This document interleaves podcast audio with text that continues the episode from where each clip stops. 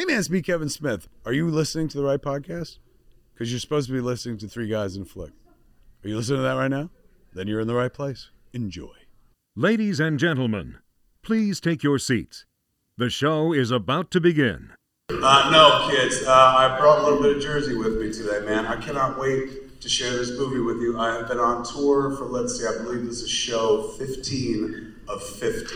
Um, so, yeah.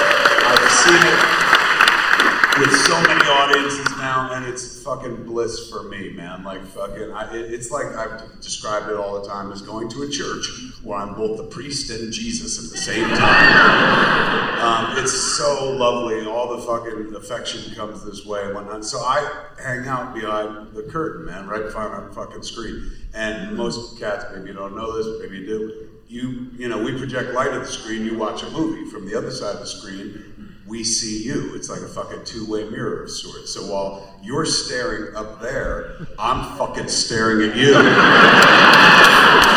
Cucking out every fucking face, man. And it's lovely because all the affection heads this way. Every time, like, fucking, I'm, I'm not telling the audience how to react to what you want, but I've been on the tour for a while now. Every time they see a fucking face, they know like, Wah! it's like fucking amazing. And so I'm standing behind the screen and all that energy hits me like fucking Tony Stark when the Jericho bomb goes off. and then we have drinks. It's amazing. Um, so I can't wait to, to watch it uh, with y'all. I've likened this experience to uh, a reunion of sorts, but not like a high school reunion, man, where you're like, oh my god, I got this invitation, now I gotta buy a suit, and I hated all these fuckers 20 years ago. This is a different kind of reunion where you just bump into somebody that you absolutely fucking adore, who you haven't seen in a while, and like, holy fuck, how are you, man? You got lots of time. So like, let's grab a drink, let's grab a smoke, let's just hang out and fucking talk, let's eat shit. You do wind up sitting there talking and laughing your fucking ass off about, about shit that happened 20, sometimes 30 fucking years ago, but crystallizes in your fucking head as if it was fucking yesterday. Uh, you're crying, getting emotional about the people you've lost along the way and whatnot. It becomes one of the greatest days of your life because you've literally folded fucking time onto itself. Tonight is one of those nights, ladies and gentlemen, because your friends are back. Dante is here. Randall is here. And Jay and Silent Bob are here, ladies and gentlemen.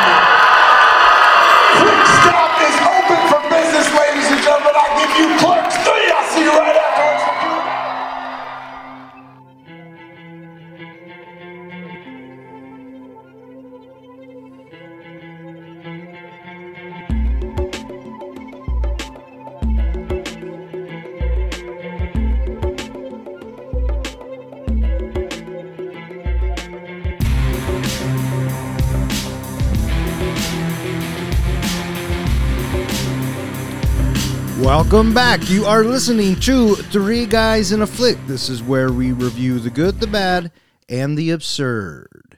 Tonight's episode Clerks 3. Beware spoilers. Coming to you from the Quick Stop in New Jersey, my name is Don. And to my right, we have the comic book guy. This is John. I'm not even supposed to be here. And to my left, we have the professor, Ken. Welcome. All right. How you guys doing? Doing great. A little Oh. tired, but doing great. Yeah? Yeah? Why, why are you so tired, bud? We kind of had a late night last night Yeah? Why is that? because we got to see the master himself. Yeah, we got to go see Kevin Smith and we got to check out Clerks 3, which I have to tell you has been highly anticipated um, for myself because I'm a huge, as everybody knows, I'm a huge Kevin Smith fan. And uh, last night was fucking awesome. Did it live up to the hype? Oh, absolutely. Absolutely. So, Professor, what'd you think? I thought it was very enjoyable. Uh, uh, it was a very enjoyable evening, and the listeners may not necessarily know that Clerks Three almost didn't necessarily get made. It was it was a long and winding road to have this movie get made. the uh, The movie was uh, moving forward, but it ended up getting stalled because Jeff Anderson, who plays Randall, he didn't want to move forward with it. Wasn't it that he didn't like the script that that Kevin Smith had. Yeah, yeah. And so he was he was he was adamant that he wasn't going to have anything to do with it. And so for many years, like what eight years or something like that, Yeah, yeah, it sat around for a while. it sat around, and eventually uh, they rendezvoused. Uh, it was some sort of a sc- uh, some sort of an autograph signing session or something like that. They were able to uh, just kind of sort of uh, bury the hatchet, if you will, and and just kind of sort of mend things. And it inspired Kevin Smith to make him say, "I got to go in a totally different direction with this movie." And because of that, we have Clerks three. Yeah, yeah. Um, and this will be the second Clerks film that we have reviewed. We've reviewed Clerks 2. So if you haven't listened to that, go scroll down in your feed and it's there. Uh, we haven't done Clerks though. No, but I also want to push it. I know you said that this is spoilers, but this movie is currently in theaters. If you haven't gone and seen it, go see it. Nothing beats seeing it in the theater. Yeah, that's the pure definition of spoiler. But thank you for pointing that out. Well, I just want them to give Kevin Smith some more money, is what I'm looking to push. Well, just say that next time. Because, you know, he could be listening. And I hope he is. And Kevin, thank you for a wonderful evening. You are by far one of the coolest dudes we have ever met. So, um, yeah, right on. If you haven't seen it, go see it. If you've seen it, go see it again. Let's just keep making Kevin some money. Clerks 3 was released on September 13th, 2022, directed by Kevin Smith, story by Kevin Smith, and it stars Brian O'Halloran, Jeff Anderson, Trevor Fehrman, Austin Zajur, Jason Mewes, Rosario Dawson, Kevin Smith, and a bunch of other actors. How much this movie cost on? Uh, this movie cost uh, around five million to make, and it's still in the theaters. So time will tell. You know How well it does, Yeah, yeah. So first impressions. Did you guys like it? Yeah, I, I thought it was an enjoyable watch. I was uh, feeling a little melancholy for Clerks 2 that I didn't watch Clerks 2 beforehand, but I thought that it did a nice job of picking up the pieces where we left off, if you will, even though there's quite a time gap with where we were at the end of Clerks 2. Sure, absolutely. Initially, I had some issues, I think, with the movie in that I was expecting it to be very similar to Clerks 2 in that, you know, we went from Clerks 1, which was kind of, you know, a little bit of a comedy, but kind of a, st- a telling of Kevin Smith's own life.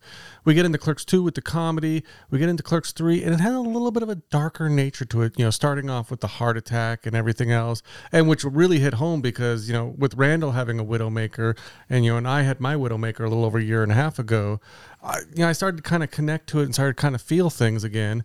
Uh, but then I realized this movie isn't about giving us what we expect or what we want to see, but it was more about Kevin Smith expressing what he was feeling and giving, you know, almost for himself, giving us that closing to the Clerks series. Well, yes, and it it definitely is a, a film for Kevin Smith, but I do believe that throughout the film, he does give us what we want. He does give us what we want to see. He gives us those cameos back. He gives us those Oh, yeah. references and things like that. But you're right; it definitely is a different feel from Clerks 2. Um, I think uh, Kevin uh, said it best last night. Uh, you know, Clerks One was part of his life, and he writes from what he knows. And Clerks Two was Dante and Randall's fan fiction which was a lot of fun and it's a fantastic movie but 3 kind of comes back around and goes full circle and now we this is more of Kevin Smith's life and and what he's gone through. So um, a different vibe a different feel but equally as good as Clerks 2 um, you know I find that uh, when Kevin Smith are, are doing these sequels, either it's Jay and Silent Bob or, or Clerks or maybe One Day Mallrats, uh, I think they just keep getting better. So um, I, I, really enjoyed it. I enjoyed Clerks 3 for sure. I think it comes down to just uh, as we get to know Kevin Smith more, because Clerks Two wasn't necessarily as much about Kevin Smith per se, but I feel like that that this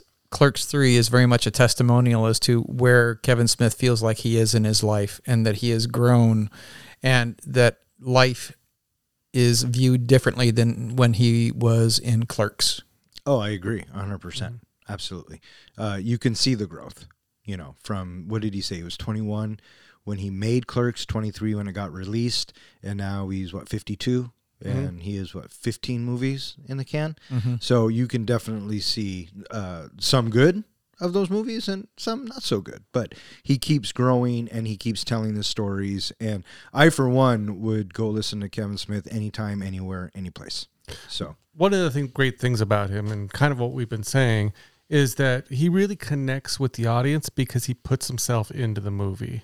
You can really feel that connection with him because especially with clerks, you know, the original clerks and this one, it's it's it you know, he's in the movie. I mean, it it's his life. It's his, what he's going through and it connects with us because we're going through similar things. sure, sure, absolutely. Uh, good signs of a good storyteller. Mm-hmm. You know, so Well, that and we're older too, right? You, you get somebody like our kids going and watching the movie. They're they're going to think that movie's kind of a downer. yeah, maybe, maybe. Uh, however, if you raised your kids right, they have an appreciation for Kevin Smith, and they're on board with it just as much as you are. Because if not, they're getting the back of the hand. That's right. Keenan, you listening? Uh, my man loves Kevin Smith. And you know what? I'm going to take credit for that because I am. Because your other son wouldn't necessarily. Is that what you're inferring? well, yeah. I mean, One out of two. well, for right now, I, I still have yet to introduce Kevin Smith to Elise.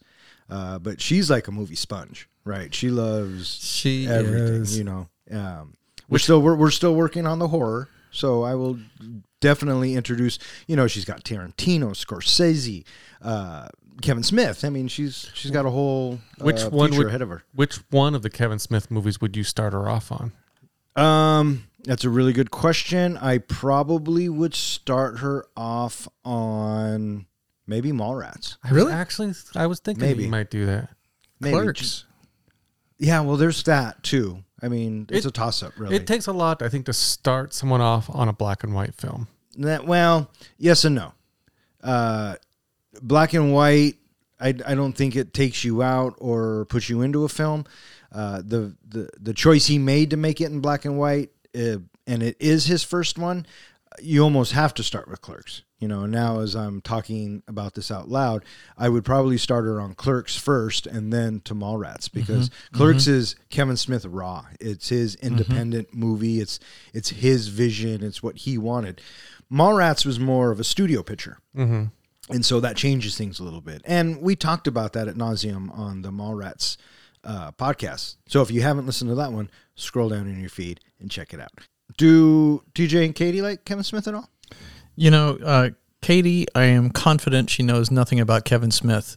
TJ, I am certain that he knows something about Kevin Smith. Where he has dabbed his toe into the pool, I don't know. Nah. But I am certain that he has Kevin Smith. Sure, sure. I mean, he's a filmmaker, right? Yeah, and he loves talking about movies. There you go. Well, the funny thing is, I was talking with Julie last night, and and again today about going and seeing Kevin Smith. And she's like, I really don't even know who Kevin Smith is. And so I started naming off movies, and I mentioned Dogma. And she goes, "He did Dogma." I'm like, "Yeah, he he he wrote, directed, and was in Dogma." Oh, I like that movie. Wait a minute. Hang on. Did he just say that Julie liked a movie? That I I I don't know if I really buy that. Yeah, you're gonna have to make sure she knows what dogma is because, uh, yeah. Well, well, the jury's still out on that one. How about that? How about that? Fair point. One again, one of the things I appreciate about this movie is when the original Clerk came out, uh, Dante and Randall were 22 years old, so that was around our same age. Now they're turning 50 in this movie, again around our same age, obviously because they aged with us. So again, it's just yet another reason that just you connect to this film. I think, especially for our age group. Yeah, and and certainly if you are fans of them, you know, uh, you're you're gonna you're gonna want to go along for the ride. But I know plenty of people that don't like Kevin Smith and don't like his style of humor, and so they could probably care less about this one. Yeah, I've encountered a fair amount, a fair amount of cringy nose Yeah, from people. but you you you do bring up a good point, John. We grew up with these characters as well. This is this is well, this is your guys' age frame, but uh, yeah, it, it, it makes it it it makes it nostalgic and it makes it fun. Because you they're like like Kevin Smith said, you know, you're uh, reuniting with friends that you haven't seen in a long time, and this is a great example of that. Did either of you have a favorite cameo in this movie? Oh, um, I did like Ethan Suplee. Uh, when Lord, when's it gonna be my time? His Right. audition. Yep, and then uh, Ben Affleck's was always fun because he does the Jay and Silent Bob Yeah. lion face, arr, lemon face, ooh, right? I was gonna go with uh, Ethan as well. Yeah, all good stuff. All Professor? good stuff. Amy Sedaris It was fantastic. having having Jay talking about the Mandalorian. Uh, Randall, Randall was talking about the Mandalorian. Yeah, yeah, yeah, yeah. Randall talking about the Mandalorian with the whole simple fact that she's in the episodes. Love it. this is the way. She's like, "What's that from?" yeah, good bits, good bits. Justin Long was fun. Mm-hmm. Uh, the way he was talking and just being that male nurse. I mean, it, it was kind of comical. You know, I mean, you had uh, Fred Armisen, Sarah Michelle Gellar, Freddie Prinze Jr., Melissa Benoist, Anthony Michael Hall, Danny Trejo, some other people I don't know, and then you know you had your reoccurring uh, View Askew cameos as well. Scott Mosier, Ethan Suplee, Affleck. Um, so yeah, We also the had- cameos were a lot of fun. We pretty much had the entire cast of the comic book guys throughout the whole movie. Right? Yeah, yeah. Obvious. Yeah, obviously they were in it. They were also on the roof uh, playing hockey. Mhm, Wearing the Reaper jerseys. Yeah, because you could tell because they had the big. Uh, that one dude has the big bushy beard. Mm-hmm. Yeah. Uh, all the cast is back. You know, I, I guess I assumed after I saw the previews that Rosario Dawson would have a bigger role. Um, I was kind of surprised with the direction they went with that. Did Mm-hmm. that shock you at all? Uh, when I first heard about it, yes. Oh, you didn't. You didn't read it. You didn't hear about it last night for the first time. No, sadly, it got spoiled when I read an article about the movie. I didn't realize there would be spoilers. They didn't warn me ahead of time, so I did hear that that was one of the saddest parts of the movie. Was that unfortunately again with our spoilers, uh, Rosario Dawson apparently dies right after Clerks two, like really quickly. Yeah, yeah. It's- Why do you do that to yourself? I didn't even mean to do it. I just wanted. Wait, to wait, re- wait, wait. It I didn't. I didn't mean to do it. So you didn't mean to put your eyes on the screen. I was trying. You didn't to- mean to read the words out loud because you can't read in your head. I like to research before shows, so I was trying to research because I knew we'd be reviewing it, and it was an article about the direction that Kevin Smith wanted to go with the movie. Did you know that you were going to see the movie? there was nothing in it that said spoilers. Did you kn- did answer the professor's question? Did you know you were going to see the movie? Yeah, but I didn't realize it would spoil it. I thought it would just give us some background on on his direction. You know what I did? I didn't watch any previews Yeah. Because I knew I was going to see it. All right. So so let me ask you this, Professor. Did Rosario Dawson's death surprise you? Uh, yeah, it was it was a stark uh, slap in the face right at the beginning of the movie when we look at the cash register and I'm like, wait, what? Yeah. It's like, did I see that right? Yeah, Yeah. So that, that was good. placement. 2006. Holy shit! No way. Yeah. Yeah, it was a slap in the face. Yeah, and I had completely forgotten in Clerks too that she was pregnant. Oh yeah, yeah, yeah. Uh, Randall lets the cat out of the bag, and Dante tries to hit him. Remember? He he kisses her, and then he says, "I love you," and then she says, "I'm pregnant," and then he drops her. Uh, the during the ABC dance. Yes. Yes, absolutely. Clerks two. Clerks two. I watched that last night after I got home. Wait a minute. You were up to like two o'clock in the morning then.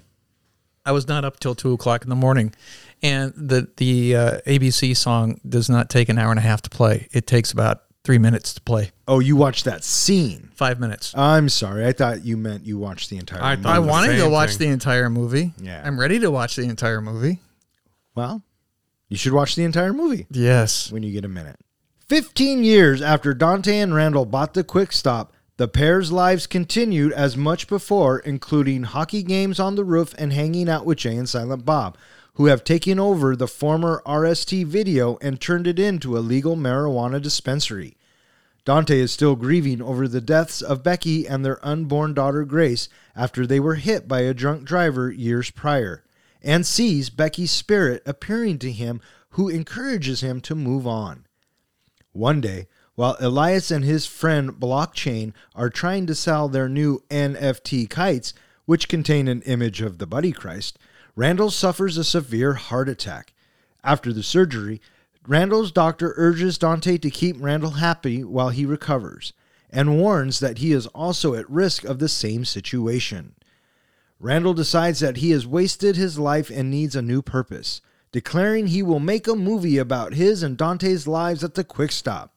Meanwhile, Elias shuns his Christianity and decides to become a Satanist after blaming his faith for Randall's heart attack.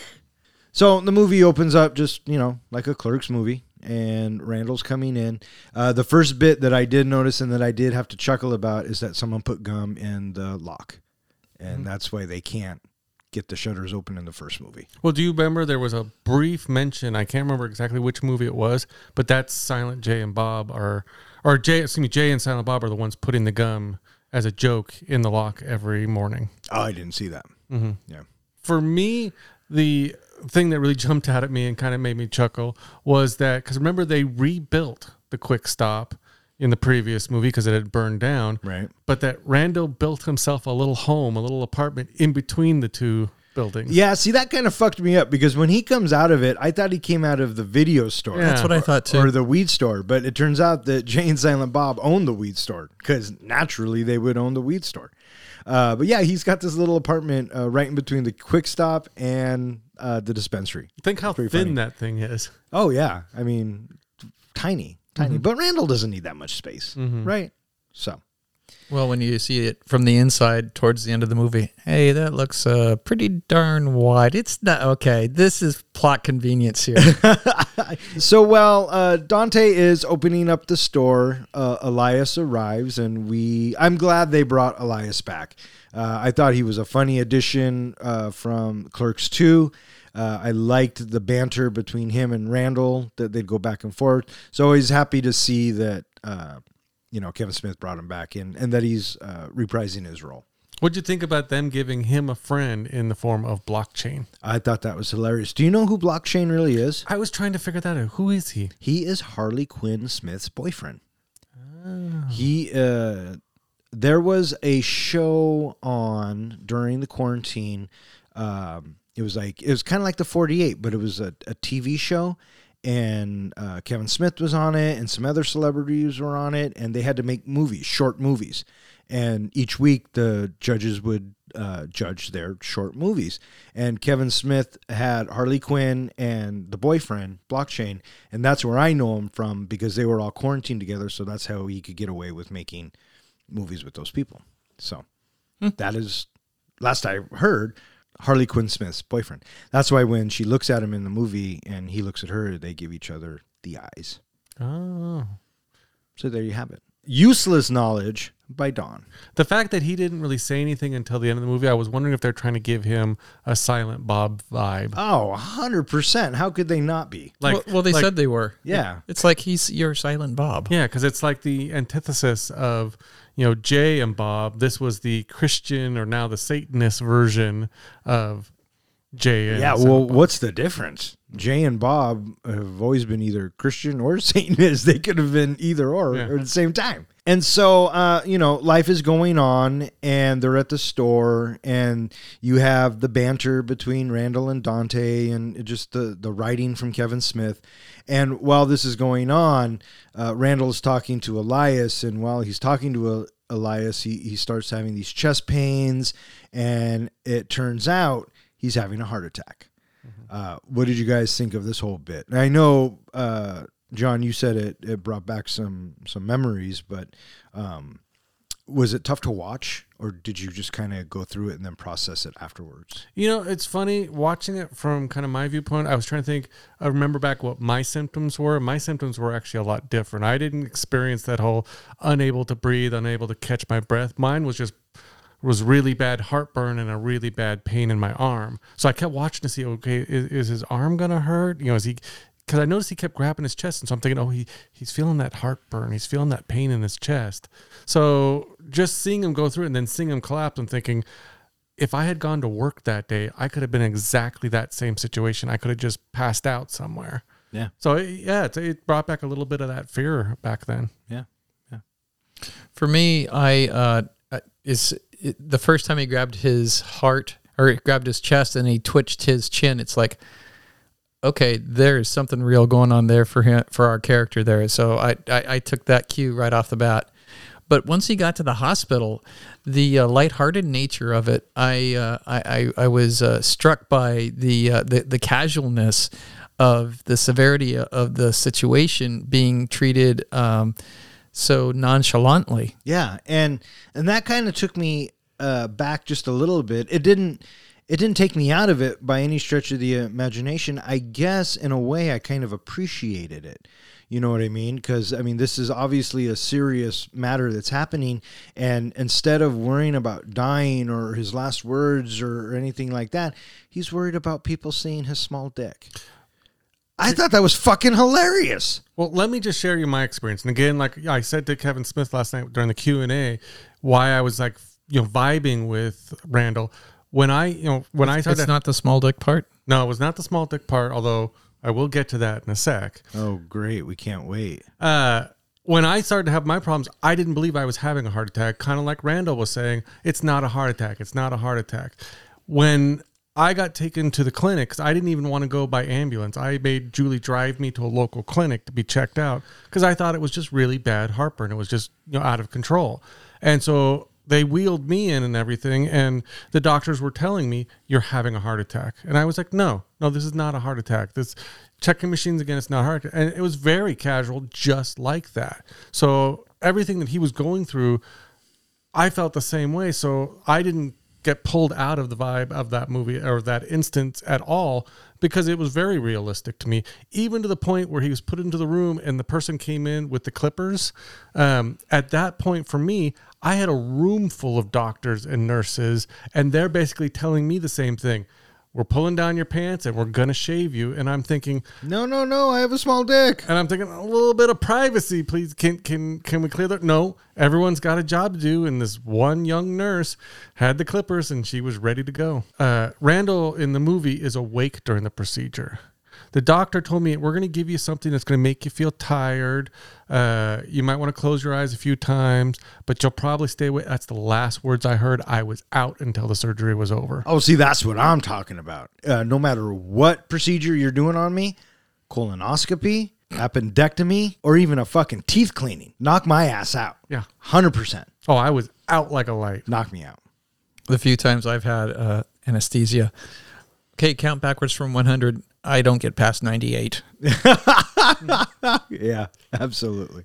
Absolutely. So the, the cavalier nature of of all of the uh, people around Randall and just being so nonchalant about it, it uh, it, it, it hit a, a somber note for me when the doctor is talking uh, after the fact to Dante and she's talking about, you know, you're on the same if you're on the same diet as him, you know, you are every bit as much at risk. And I thought, dun dun dun. Was that Shut your fucking mouth. I, I felt Don't. like that was something.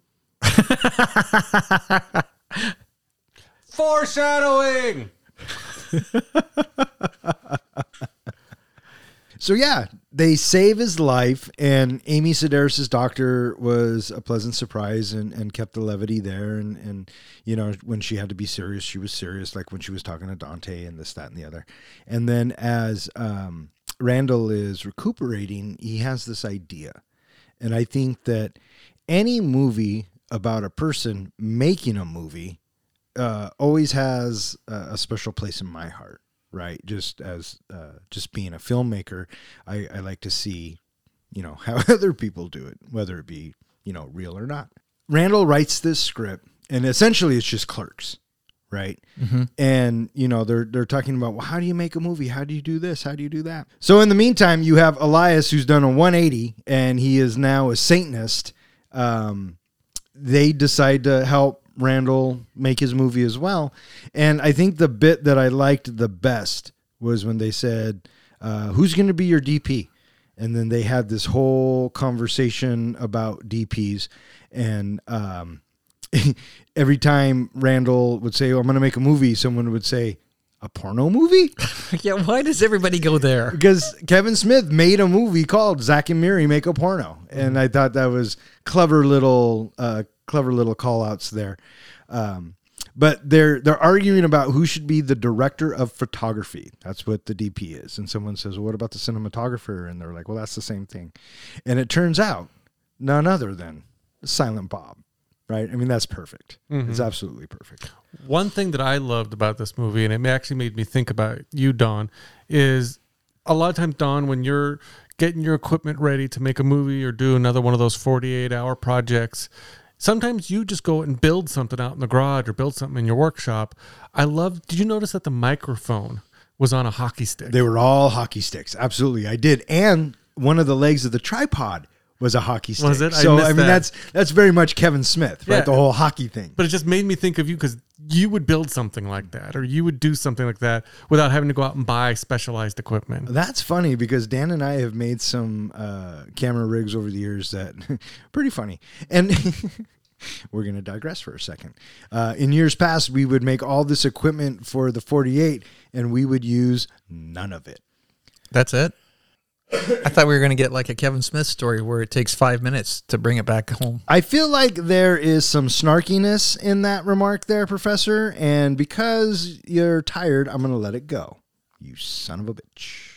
After a harrowing audition process, Randall decides he will not only write and direct, but also will star in the film as himself alongside Dante in a supporting role. Rather than cast actors, they decide to cast their friends and actual customers to play themselves. This includes Jay, Silent Bob, and Veronica, who agrees after a sexual encounter with Dante. Dante takes on the producer role and convinces his ex fiancee Emma to loan the production $30,000, with Dante's half of the quick stop as collateral. Silent Bob is made the cinematographer, decides to shoot the movie in black and white, while Elias and Blockchain are hired as production assistants. As the shoot for the tentatively titled Inconvenience continues, Dante grows exasperated with Randall's micromanaging and perceived disregard toward him in the script. After Randall tries to recreate the donkey show that took place at Mooby's, Dante has a panic attack and leaves the set due to the location reminding him of Becky. Later, a drunk Dante finally confronts Randall for never respecting him or acknowledging his support over the years, and for forcing him to relive the worst moments of his life. Suddenly, Dante collapses and suffers a heart attack as well. While Randall decides to leave Dante at the hospital to continue to work on the movie, Elias lambastes him for his attitude and reveals Dante's deal with Emma. So one of the scenes that I appreciated in this movie was when Randall first asked Dante to be the producer and to go out and get the money and all that, and Dante flat out says no, goes off and goes to the graveyard. And that whole Rosario Dawson uh, interaction, I really liked that scene. I, I, I kind of liked their interaction and the words that she says to him. Yeah, and the the conversation that they have is kind of light and playful, but yet at the heart of it, you know, Dante's still really torn up over it. And who's to say that Dante's not imagining this whole thing, right? So that whole conversation could be manifested of what Dante's uh, what Dante's thinking or what he still feels. Uh, I like to think, and this is just me, I maybe, but I like to think that she was there in spirit form and that they were having this conversation, and it does help him, you know, try to get some closure. It doesn't. I mean, I think it just makes him feel worse, and he goes off and gets hammered. But well, he doesn't um, get hammered at this point. This point is where she kind of talks him into taking on the producer role. Right. Oh, that's right. But That's right. what I like to think of her as a force ghost, because you know we always have these Star Wars insertions into these movies. I think she has revisited him because they talk about it's maybe it's a dream that she has revisited him as a force ghost. Sure, I'll buy that. Well, she's kind of a Jedi. Yeah, She didn't become a full fledged Jedi, but she's kind of a Jedi. she's one with the force. And the force is one with her. Mm-hmm. Yeah, yeah. See what we did there, Kev? That was for you, buddy. But uh, the fact that she kind of gives them that whole thing about you know live your life and dream bigger and all that, just it was a great message to send out, and it, it also kind of threw you for a curve. You know, when we get back to how the movie ends, you know, with the fact that Dante has a heart attack and all that, that you almost thought maybe he's going to get back with that first girlfriend. Maybe they're going to have a life together. Maybe there's going to be more to this movie for Dante. Maybe. And it's at this point where Veronica? Yeah, I th- I thought that interaction in the the Jeep or whatever it was that they were in, the Bronco, uh, was going to lead to something more. Oh, I didn't. I thought it was just uh, reliving old times. That's that's how I took it too. Yeah. Okay. Um, you know, because 37. Um, so Dante takes on the producer role. They start to start filming the movie, and they start filming the movie kind of exactly how Kevin Smith filmed Clerks. You know, they'd help a customer, film a scene, help a customer, film a scene, uh, so on and so forth. And it's at this bit that I thought that you know, Silent Bob always has at least one line, typically in the Kevin Smith movies, and I think that his line in this one uh, might be one of my favorites uh, because it's all about how he wants to shoot it in black and white because the color in there sucks, and if the color sucks, you just have to film in black and white. And was he say any filmmaker worth his weight in gold knows this? One of the other things that it kind of also answered a question for me, and I love that Kevin Smith went you know went out and purposely was trying to answer questions in this movie was it also was symbolic of seeing a convenience store through a security camera that's one other reason why he chose black and white Yeah. and so i thought that was just clever i never that never connected in my head when i watched the first time Oh, yeah, yeah.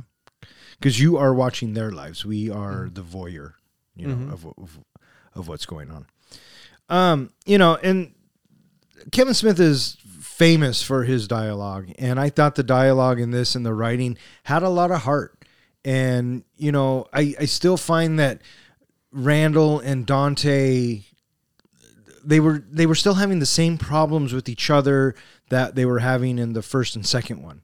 You know what I mean? But I guess that maybe is just a testament to their friendship and you know, clearly they were made for each other, I guess.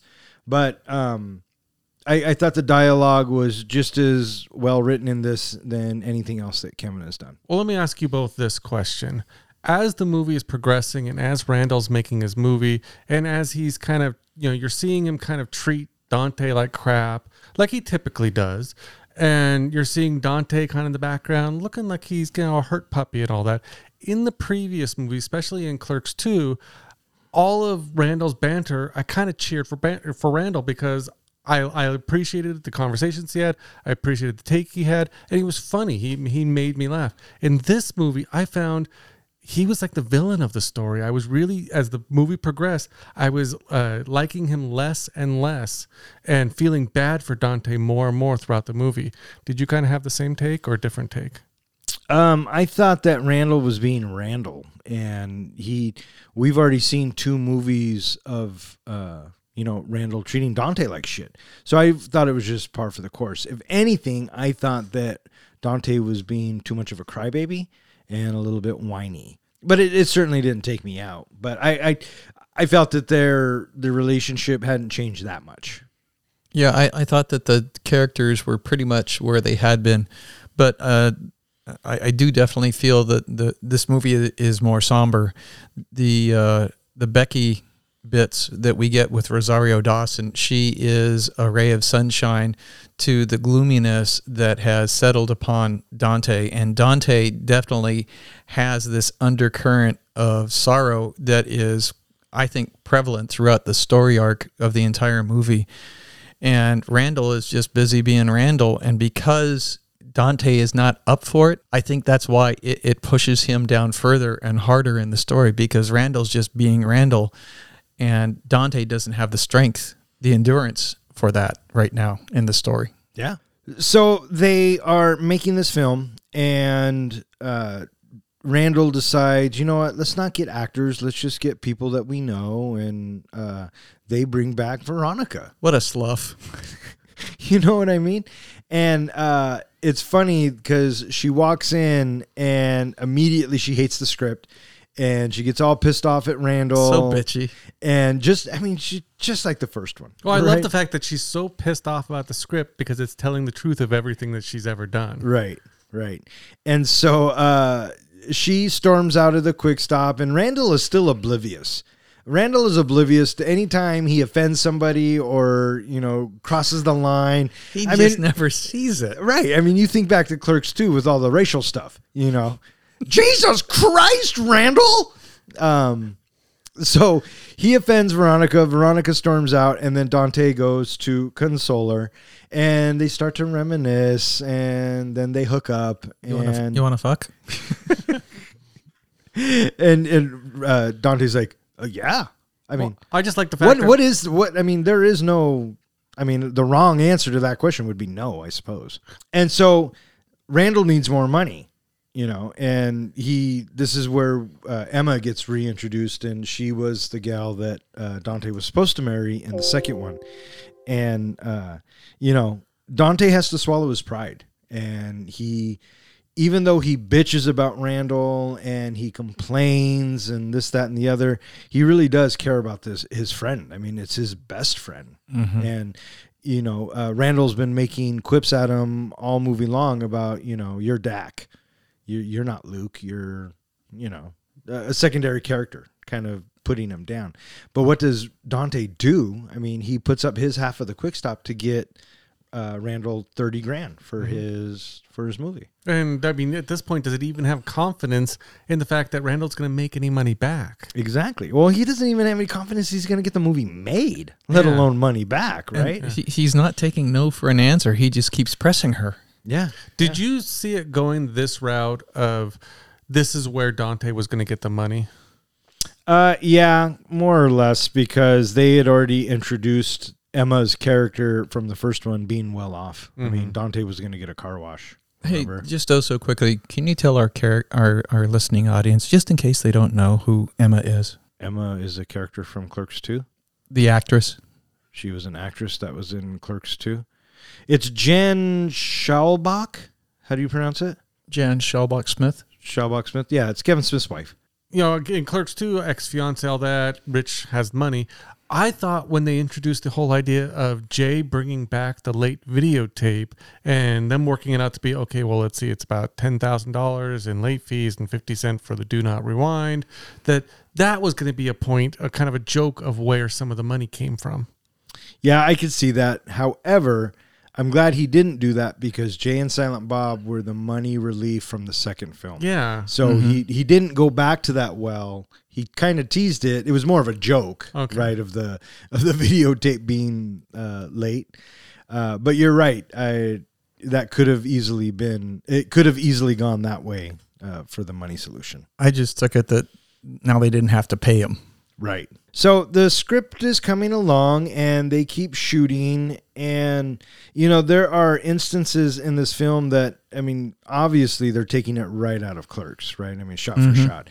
And the bit where uh, Jay has to dance in front of the camera, but he's all shy. For everything that we've seen about Jason Mewes and just the uh, character of Jay, right? Shy is not a word that would be in my vo- vocabulary uh, when talking about this. So I thought it was kind of cute that you know he couldn't do it, and um, they they made fun of that, and it was a good scene. One of like the things that. I, I enjoyed is the scene that they brought in the guy that was supposed to shoot and kill Dante. Uh, that was the guy who was originally hired for Clerks when they had the original ending of Dante getting shot. He was the actual one that they were going to film killing Dante. Yeah, all of the uh, customers that came back were from the original. Yeah, but he got cut from the first movie. No, I, I get that, but they were all the original, Mm-hmm. and it makes sense because it's full circle, right? What'd you think of the finally kind of clearing up a little bit about the Asian art student or the Asian art design student, or was it Asian design? Oh my god, that was hilarious. Yeah. yeah, from the first one. Yeah. Because that's who. Uh, is not, was it Caitlin? That's the one Caitlin was supposed to marry, Mm-hmm. and Dante's all freaked out about it. I love when he calls the newspaper. You know, are you sure you didn't print that wrong? oh, clerks, we should probably talk about that sometime. Mm-hmm. They keep making the movie, and now they get to the part where they have the donkey show from the second one, and I, I thought that was pretty funny. And you know, Dante has to go back to Mooby's, and that's kind of where it all went down for him. And they do a quick little flashback and, and kind of give us context to it and, and let us know how upset Dante really is and how much he hasn't gotten over this, right? And, and people handle grief in their own way, and clearly he hasn't been handling it. And so it, he has a panic attack and he freaks out and he takes off and he this is where he gets hammered. Mm-hmm. And then when he makes it back to Randall, this is where they get into it. You know, this is very reminiscent of the first from the fight from the first one. and then the everything that goes down in the jail cell in the second one. But this one feels a little different because, you know, this could be the last clerks and we could be dealing with some life or death situations. And as it turns out, fucking Dante has a heart attack. Mm-hmm. And there are moments in this film, and, and Kevin Smith does such a great job with uh, uh, pulling emotions out of me. You know what I mean? Um, there are moments in this film that I was just fucking bawling like a baby. A lot of the Rosario Dawson bits, and and now it was kind of this one, right? Because Randall had the heart attack and survived. Dante had a heart attack. He's not going to survive. And so I knew as soon as you know they say he had a heart attack, I went, oh fuck, they're going to kill off Dante. One thing that I uh, really appreciate about this movie too is that Kevin Smith went into it with certain messages he wanted to get across to the audience. And one of those messages was don't leave things unresolved. If you need to say something, say it now, don't wait till later. And that's what he said when we're doing the Q&A. He said that's what, what really what this scene was about was Dante said his whole piece, Randall said his whole piece. They broke up their friendship. This never gets resolved in the movie Yeah. because later on it's a one-way discussion where Randall gets to say his piece and Dante is intubated and, and unable to speak so he doesn't get any response from Dante. So after uh, Dante goes to the hospital, Randall decides to go work on his movie, and this is where Elias kind of has a problem with Randall. He know? grows a backbone Yeah, he, he says, uh, you know, that's your best friend in there, and you're going to go home and work on a movie. You know, where are your priorities at? And um, you know, he does, but this is also when Randall kind of realizes what's going on. You know? especially when Elias points out to him that he put up half of his, you know, owning of the quick stop to make your movie and you're just to ditch him. You've been treating him like crap and now you're just to go ditch him. Yeah, he lets him know that Emma was responsible, and Emma and Randall don't get along. So Not I mean, it was a lot for Dante to make that happen. Mm-hmm. Consumed by guilt, Randall finishes editing the movie and sneaks back into the hospital with Jay and Silent Bob's help. He shows Dante the finished film, which he has re edited so that Dante is the main character, declaring that the story was always about him. Dante watches the film with the spirit of Becky, touched by his friend's effort, before he peacefully dies. Sometime later, after Dante's funeral, Emma arrives at the quick stop to take over the store or to collect the 30 grand she loaned Dante. Blockchain arrives and excitedly reveals that the NFT kite sold out immediately, making him and Elias millionaires. Elias, who has joined Randall as co owner of the store in Dante's place, uses his share of the earnings to pay back Emma. After Elias, Blockchain, Jay, and Silent Bob go outside to fly one of the NFT kites, Randall somberly grieves for Dante at the cash register, unknowingly joined by Dante as a Force Ghost. Meanwhile, Jay's daughter Millie inspects the expiration dates on some oat milk. During the credits, Kevin Smith thanks the audience members for seeing the movie before reading some narration he cut from the final scene, where it is revealed that Randall continued to make movies until the age of 90, all while still working at the Quick Stop. Roll credits. All right, so we are into the third act of this film. What did you guys think? I totally expected to, for it to go the way that it did because Dante had spent so much time being so somber and having uh, Becky continually visit him that his time in the hospital is going to be completely different from what Randall had. And that was how it was meant to be set up that this shit is serious and it's not going to end the way that we want it to end. And I could tell as soon as we saw the movie starting and it was the original Clerks movie that this is going to be how it closes right here. I didn't think we were going to get, anything past it, but I thought that this is where it was going to close and, and he was going to pass.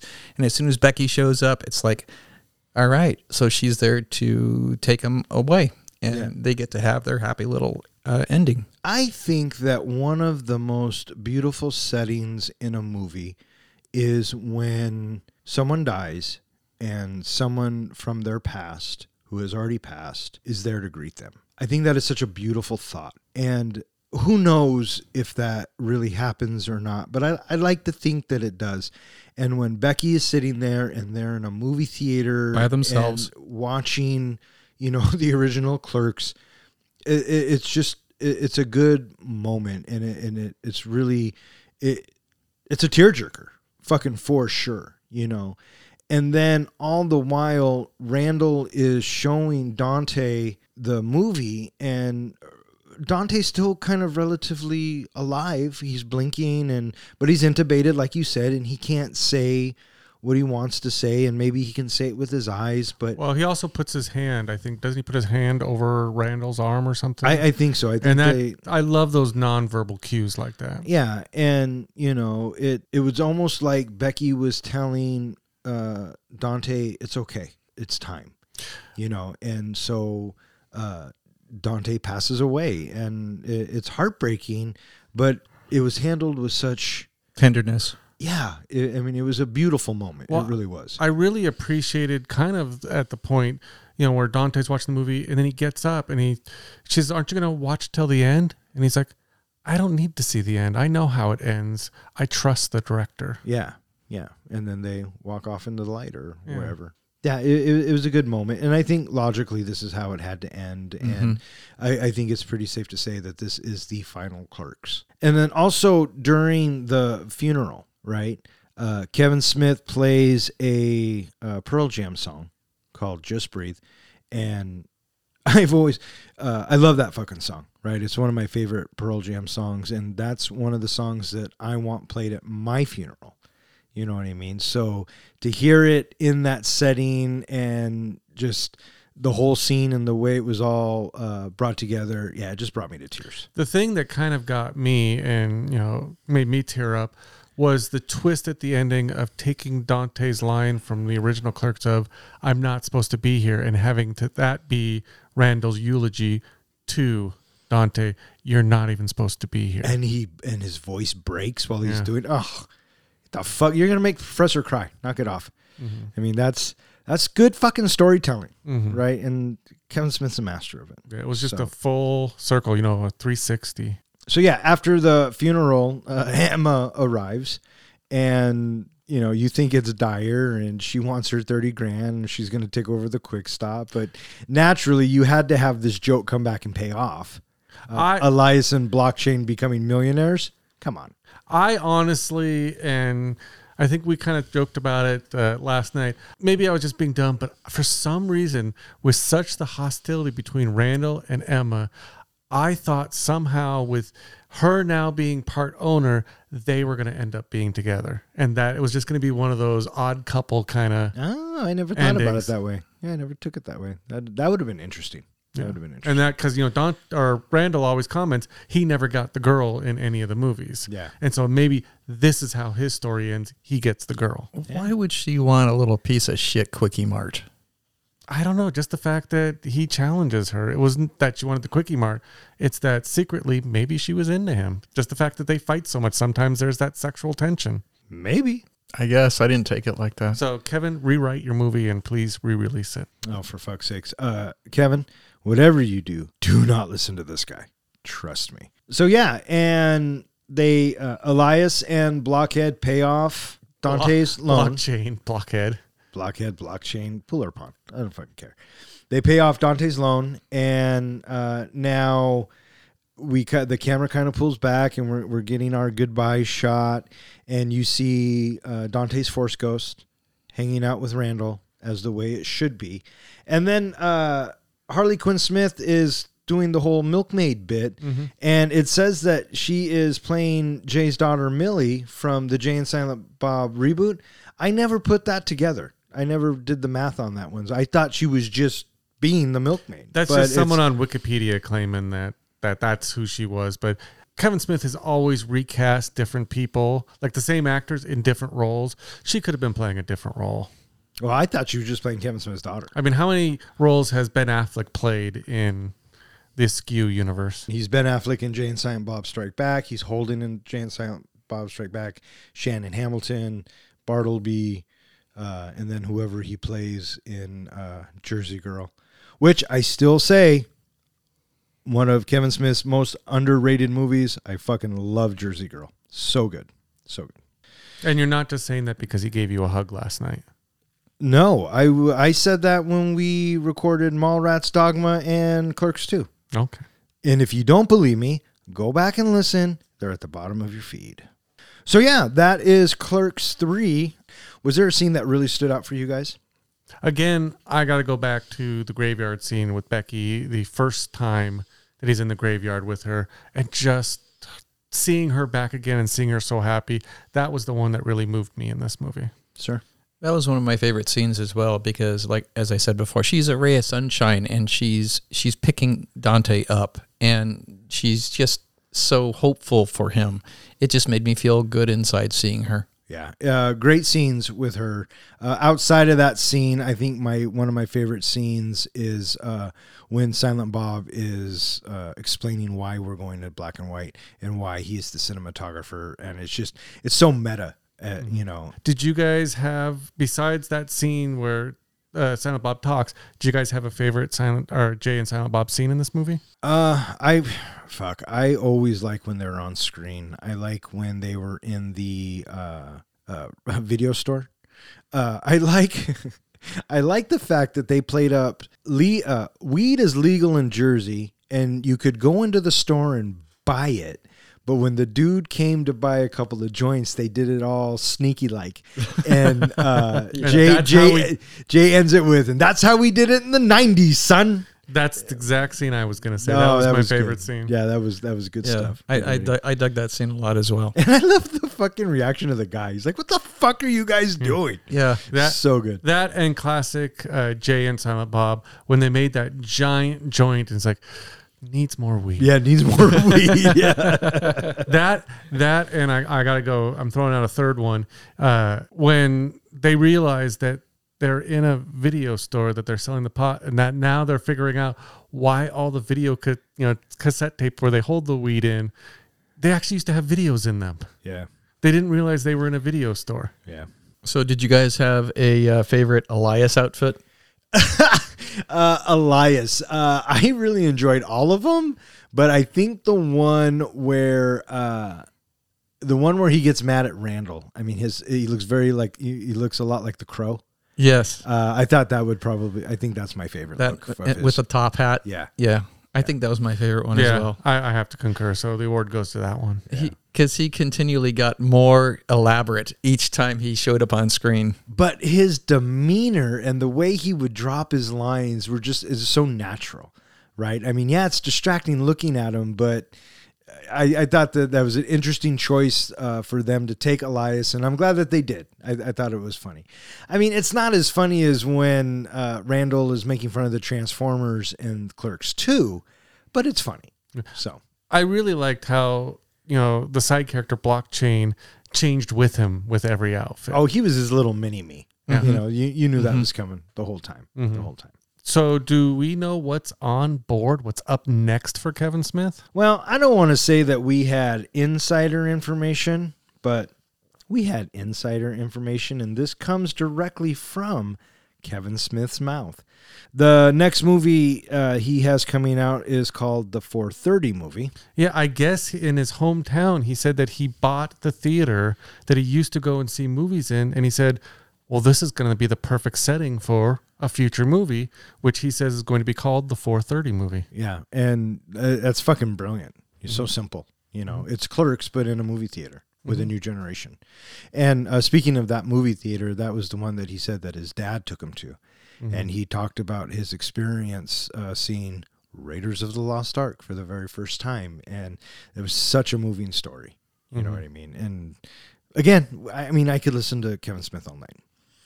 After the 430 movie, he wants to make Moose Jaws.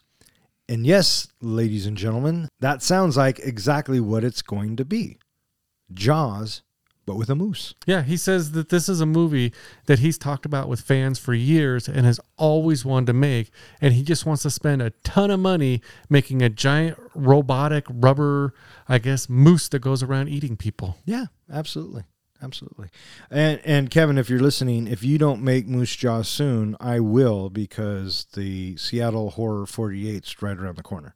Uh, next, after Moose Jaws, was Twilight of the Mallrats, which uh, they got that got a big pop from the crowd, and people are ready for that shit.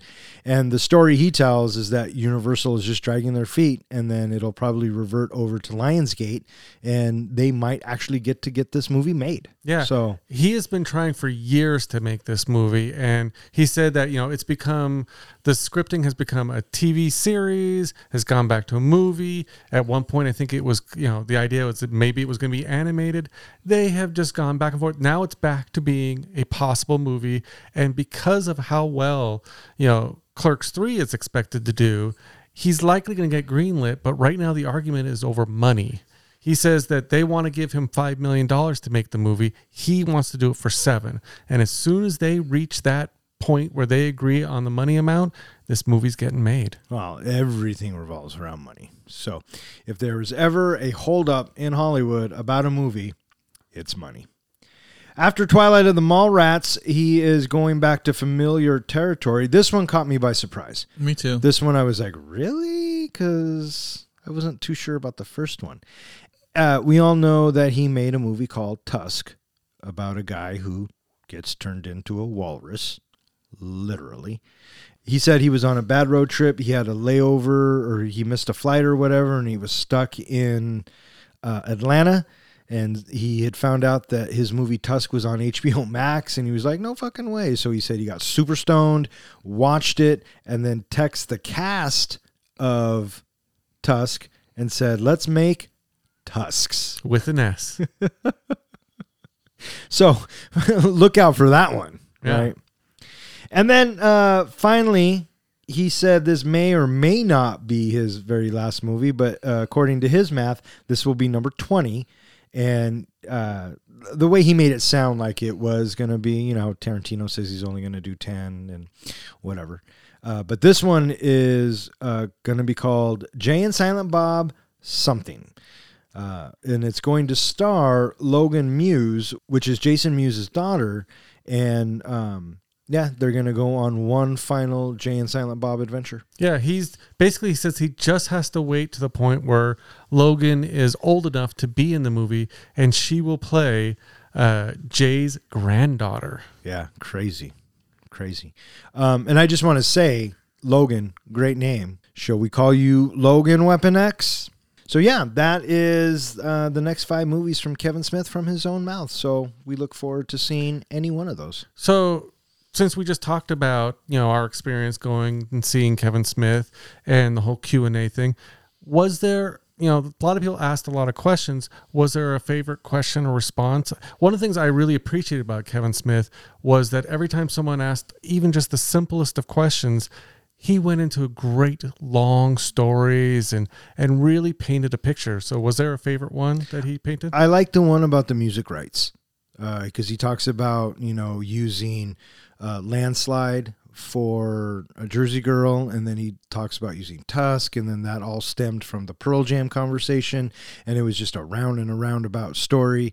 But I mean, the bottom line was, you know, to use Tusk, he had to pay two hundred and fifty thousand dollars, which is fucking insane, right? But I, I I thought that question and that those answers were, I, were I, good. I love when he was talking about that, that he mentioned some of the songs he just used because they would make certain people cry. Like uh, in this movie with the Pearl Jam song, it was really targeted at his wife to make her cry. yeah, yeah, and it worked. Yeah.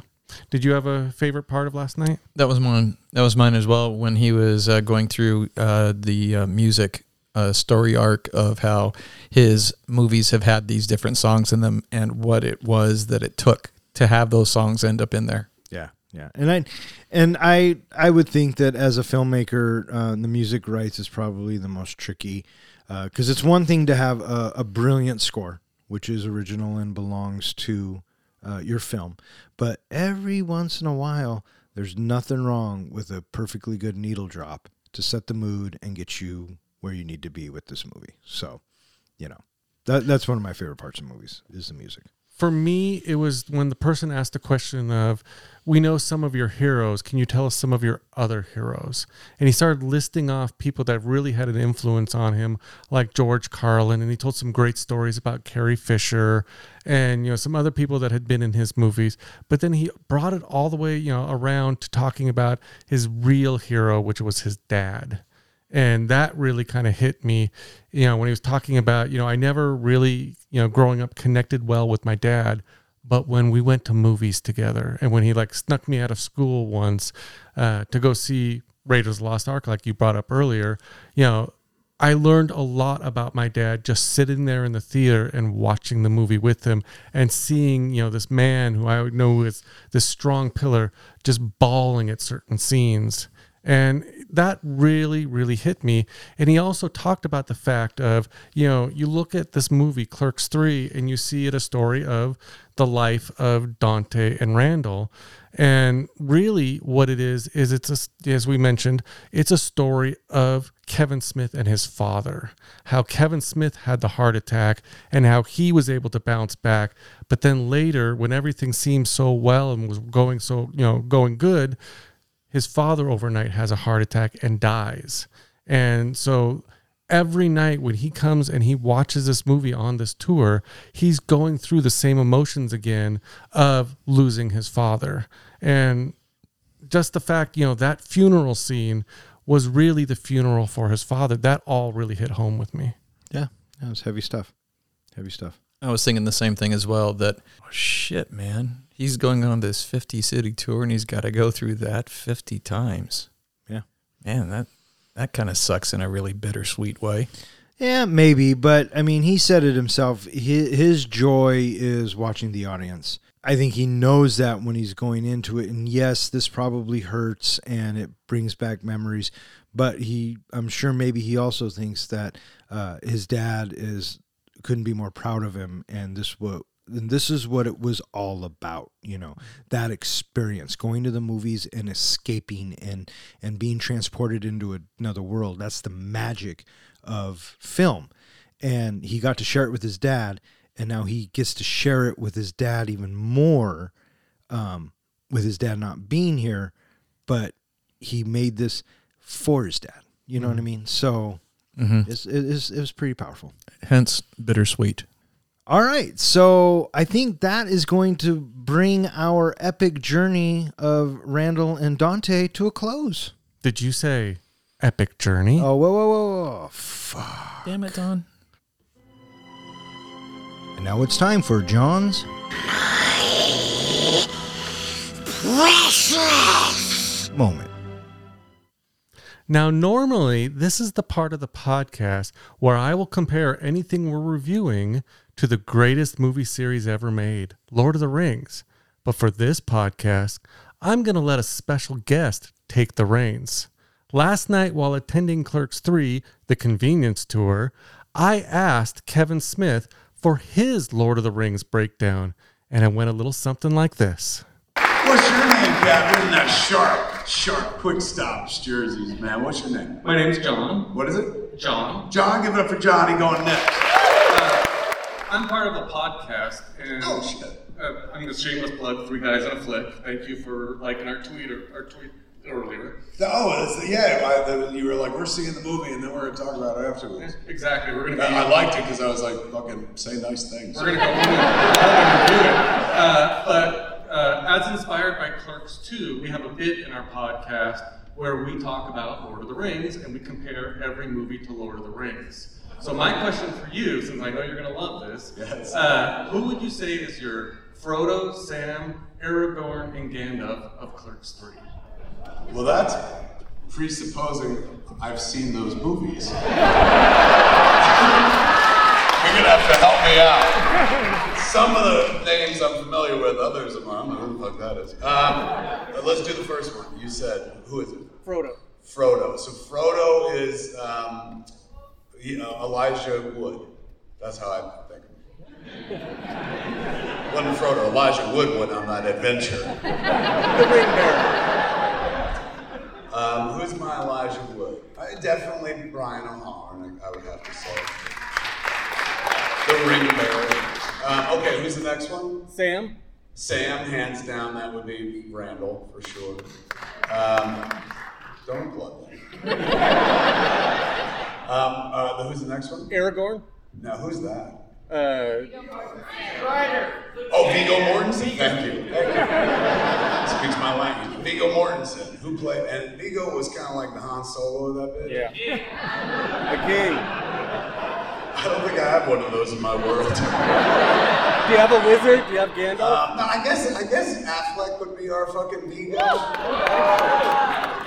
Like the person that everybody wants to fuck, and he's a pretty good actor as well. Uh, okay, that's Aragorn. Who else? the wizard Gandalf. Gandalf, oh, you didn't have to tell me that. I know who Gandalf is. Uh, who's the wizard Gandalf? You're looking at him, motherfucker.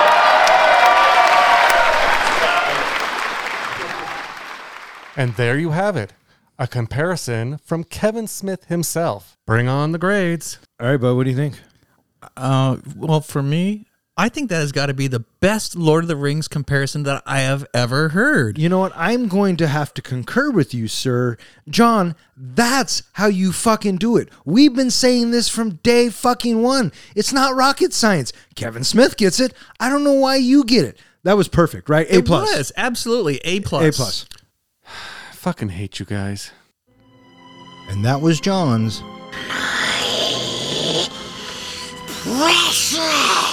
Moment. All right, so what do you guys think? You guys are ready to rate this bitch? I think I'm ready to rate this bitch. I'm down for that. Uh, Professor, how do we do our ratings? We do our ratings on a scale of one to five fucks. Five fucks is a movie that is cinematic gold. It's something that you're ready to watch anytime somebody says, You want to watch that movie? Yes, I do. A one fuck movie is a movie that you were interested in seeing for whatever reason, but then in the end, after it's all done and over with, you have no desire to see any of it again. There's nothing appealing about it. It's like, eh, I want- no, there's nothing. I, I, I got nothing. I don't want to see it ever again. And what is zero? A zero fuck movie is somebody owes me two hours of my life back. Fuck you for making me watch that. And in other words, we just don't give a fuck. Which one of you yoga hosers would like to go first? I'll go. Clerks 3. I didn't think this movie was actually going to ever come to be. You know, a couple of months ago, John was bringing this up, and I was thinking, really? I, I just, I didn't think it was going to go anywhere. But here it is.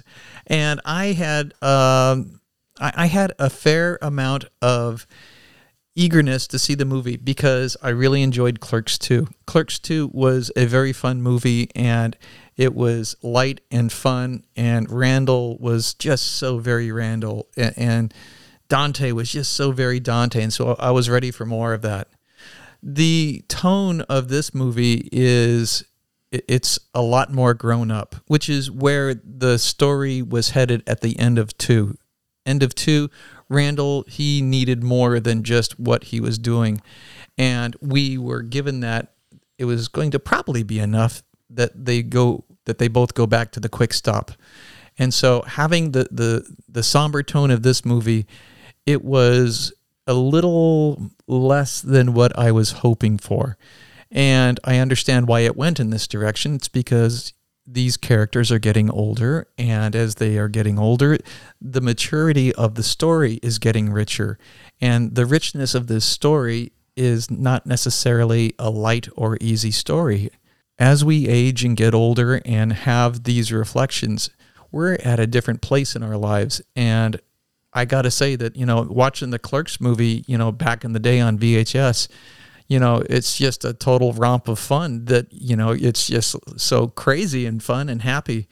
And where we were at at Clerks 2, I was so delightfully surprised with the story that unfolded with it because of the characters just having so much fun being their characters.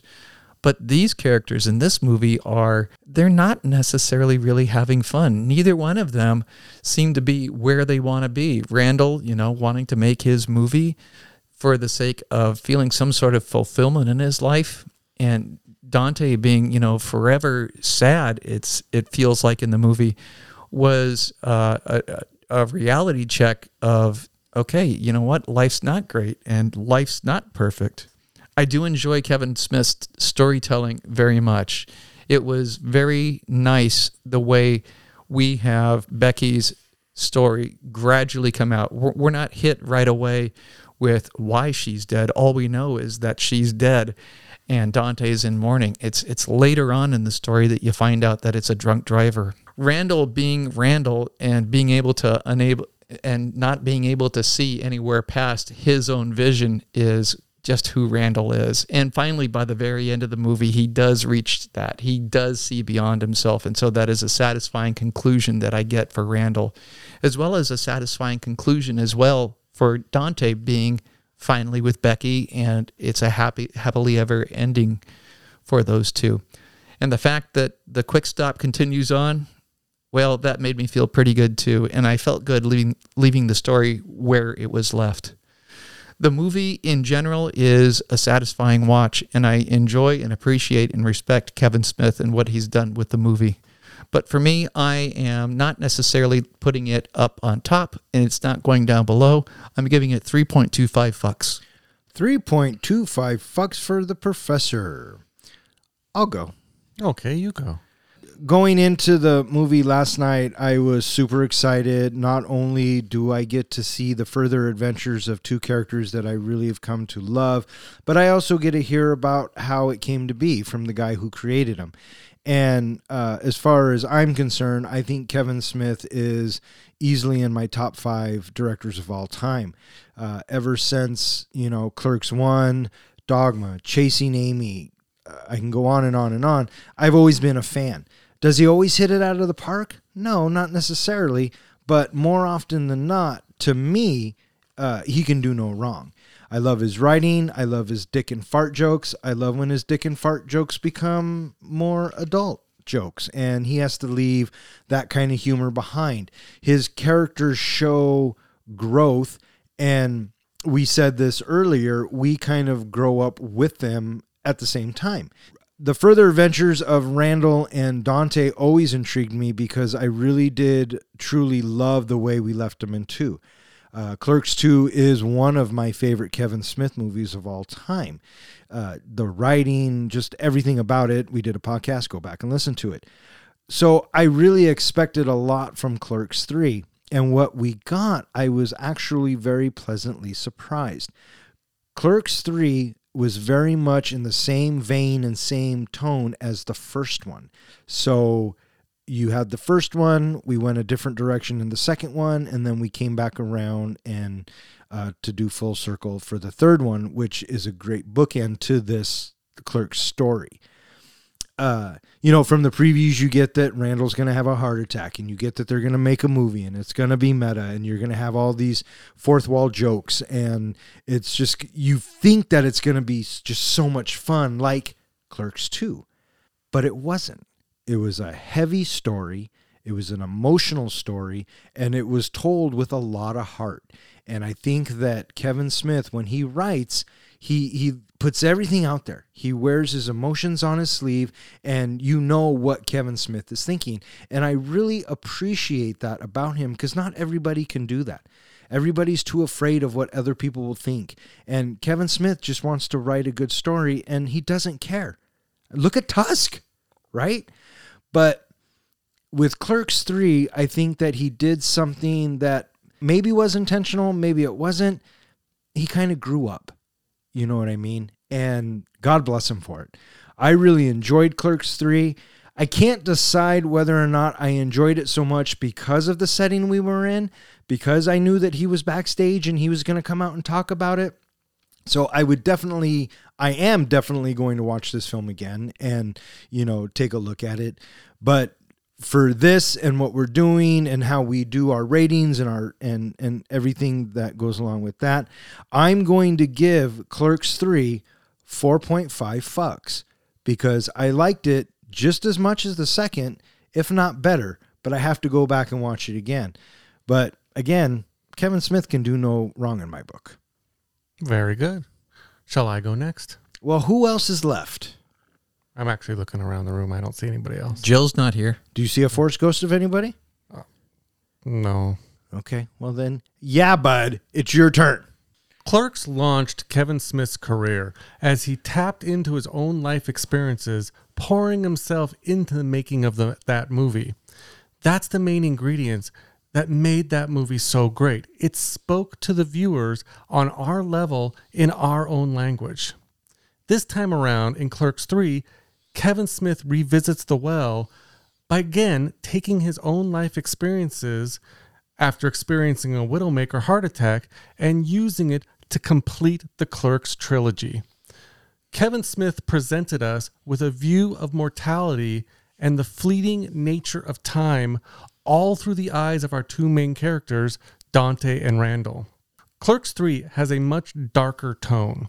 It's more of an emotional turn from our previous two movies, especially Clerks 2, which was much more comical and light-heart- and lighthearted at its core. As I watched this movie, I found myself asking three questions. Was Kevin's message clear? Did the movie have the right amount of view askew nostalgia that we expect from a Kevin Smith movie? And was there a satisfying conclusion to the Clerks trilogy? Kevin Smith definitely succeeded in getting his message across without shoving it down our throats. Life is precious, so get shit done.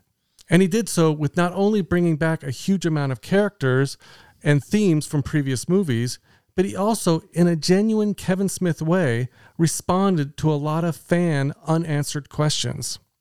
But was the conclusion satisfying? Clerks 1 focused on youth. Clerks 2 looked at aging and transition, and Part 3 delved into death and leaving your mark behind.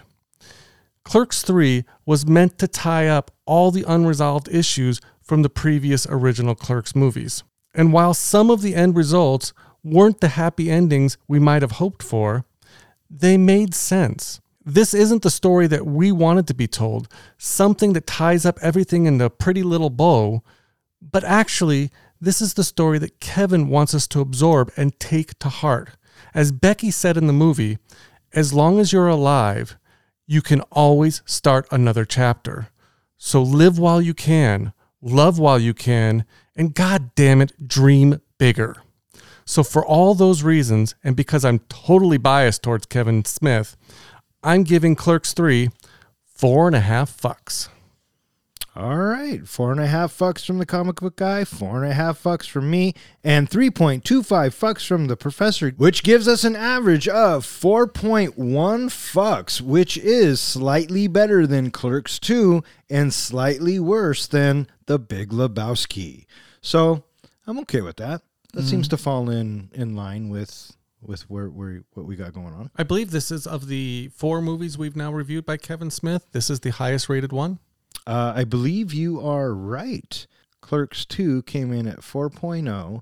Mallrats came in at 3.3. And Dogma came in at 3.7. So, yeah, Clerks 3 is the highest rated uh, Kevin Smith flick we got on Three Guys. Well, well done, Mr. Smith. Well done, Mr. Smith, indeed. And I just want to take this quick, quick moment uh, to say that, you know, Kevin Smith has every right to be uh, just a huge, I don't know, I don't want to say dick, but you know how celebrities are sometimes. But the guy just seemed so genuine and so just absolutely touched by the love and all the support that the fans give him that he he spreads that back at you. And it was just such an awesome fucking experience. And thank you so much for our shout out and just the entire evening. It was fucking great. One of the things that I loved about Kevin Smith last night and getting to see him when we stayed around afterwards for the signing and the photos and everything like that, and he went around to sign an autograph on every little bit of thing that people had. Uh, his handler kept trying to move him along and just you know sign, move, sign, move. He stopped at every single person and started up a conversation. And even with this handler tugging on him, he finished that conversation with each one as he went around the room. He showed that he genuinely, genuinely cared about each person there. yeah that was awesome that was awesome He's a good dude. Yeah, yeah, yeah. All right, so that is going to wrap it up for this episode of Three Guys in a Flick. I just want to thank Zach, Ronnie, and Jill for listening. Thanks, Zach. Thanks, Ronnie. Thanks, Jill. And if you were curious about which movie we are going to be reviewing next, be sure to check out the website or any social media posts that we might have. And uh, speaking of which, John, where can they find us? Well, as always, they can find us at our website, three guys in a threeguysinaFlick.com, where we go ahead and post our show notes, movie trivia, and anything else we feel like throwing up on that site. They can also find us on any of the social media, as well as any place that hosts podcasts. All right, so there you have it. Wait, I think we have a uh, special message from a special guest. Hey man, it's me, Kevin Smith, the annoying voice of podcasting, and you're listening to the non-annoying Three Guys in a Flick. Thanks, Kevin. We really appreciate that. For Three Guys in a Flick, I'm Don. I'm John. And I'm Ken. Thanks for listening.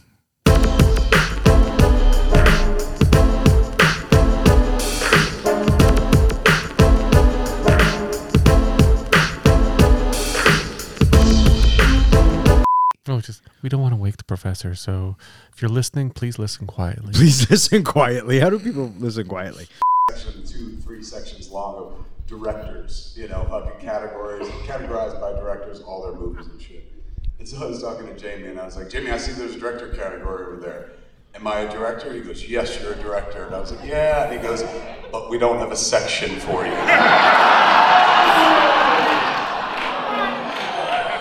oh, Scarecrow, take thy beak from out my heart. Should we just jump into it? Why don't you tell us a little bit about this movie, Don? I'm giving you a Okay, well, thank you, John. I will. I love his uh, positive Pollyanna attitude he's got going on right now. It's kind of perky. He is kind of perky. Washington really fucking took care of me, and on top of it, I had some of the best weed I've ever had in my life. Clerks 3 was released on September 13th, 2020. It was directed by Kevin Smith. You said 2020. 2022. Yeah, but he said 2020. Yes, he did. You guys both fucking suck. I would have just left it in there. I don't give a fuck. Hey, Accuracy. Continuity. oh, for fuck's sakes. Three guys in a flick. Yep. I had it. But yeah, I'm, I'm going to change my answer. I'm showing her Clerks first. But are you going to have to cover ears when they talk about snowballing? Dude, why? Why Why would you even bring that up? Because it's going to come up when they you watch the movie with her. How are you going to I'm react not, to I, well, like that? I know when it's coming up. I will get up and excuse myself as what a I'm- good father would do. Okay, I'm just checking. I don't want to have to have that conversation with you Well, you about what I'm going to have a conversation with her because co- I'm not going to be there. But you covered my ears when we got to that scene. How many times was that? In in previous movies, doesn't he use that line a lot? Drop dead. I don't know. I don't think so. I don't I remember. have to go Where, back and where, watch. where did you read that at? I didn't read that. I just remember that. Well, then clearly it was fucking wrong. Who is it? Hey man, it's me, Kevin Smith. Uh, what are you doing here, Kevin? Are you listening to the right podcast? Yes, Because you're supposed to be listening to Three Guys in a Flick. I am. Are you listening to that right now? Yes. Then you're in the right place. Thanks, buddy. Enjoy. Uh, all right, fuck off. Good night.